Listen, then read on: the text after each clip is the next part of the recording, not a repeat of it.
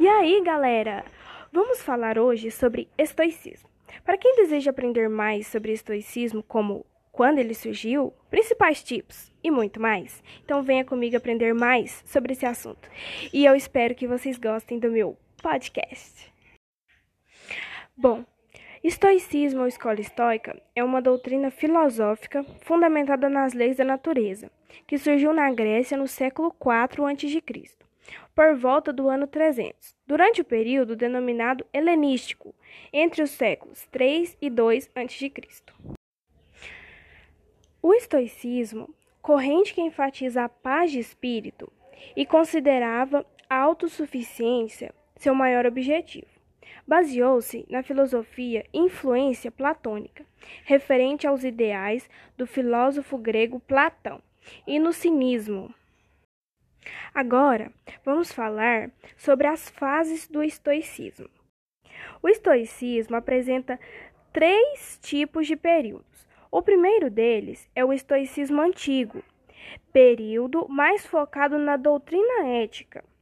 Os maiores representantes do período foram os filósofos Zenon, Dicition, Cleantes de Assos e Crispo de Soli.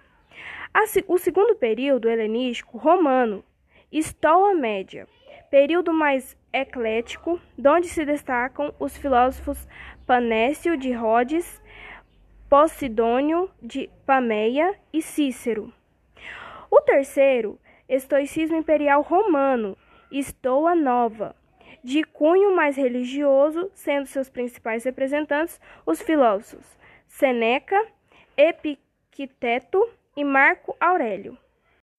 Agora nós vamos falar sobre os principais representantes do estoicismo, ou seja, os principais filósofos estoicos.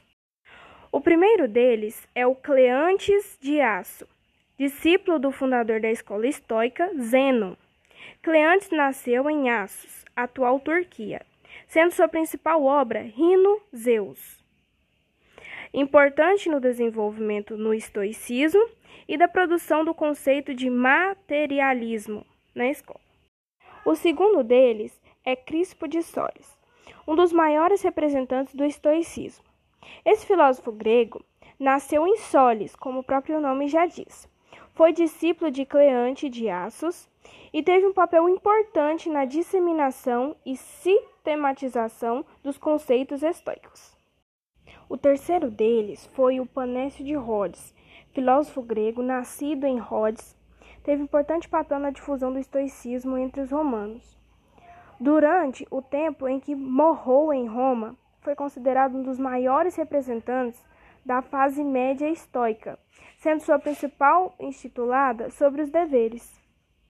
O quarto deles foi Posidônio de Epameia, filósofo historiador, astrônomo e geólogo grego, nascido na, na cidade de Apameia. Posidônio estudou em Atenas, local onde começa a se influenciar pelos ideais estoicos. Sendo mais tarde embaixador em Roma, seu pensamento foi baseado no racionalismo e empirismo. O quinto deles foi o Epicteto, filósofo grego nascido na cidade de Ireápolis, atual Turquia, viveu grande parte da sua vida como um escravo romano e de sua obra destacam-se Manual do Epicteto e Discursos, editadas por seu discípulo Ariano de Nicomédia.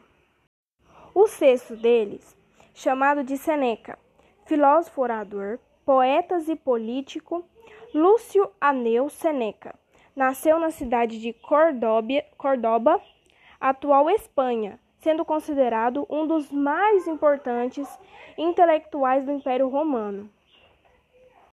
O sétimo deles, Marco Aurélio, imperador e filósofo romano, nascido em Roma, foi um dos representantes da terceira fase estoica, imperial romana, seus estudos estiveram baseados principalmente nos temas religiosos, em detrimento dos temas científicos.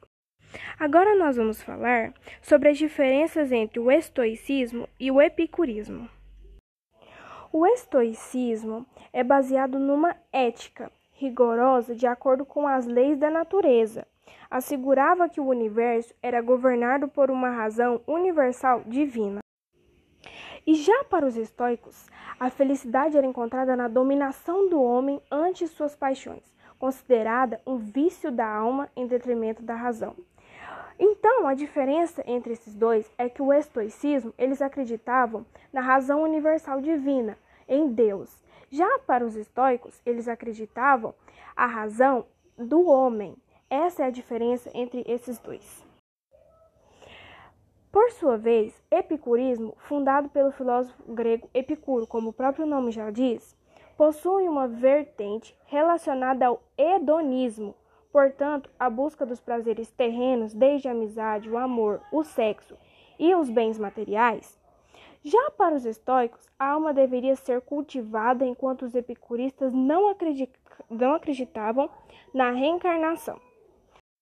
Então, agora está na hora de eu me despedir de vocês. Espero que vocês tenham gostado do meu assunto falando sobre estoicismo.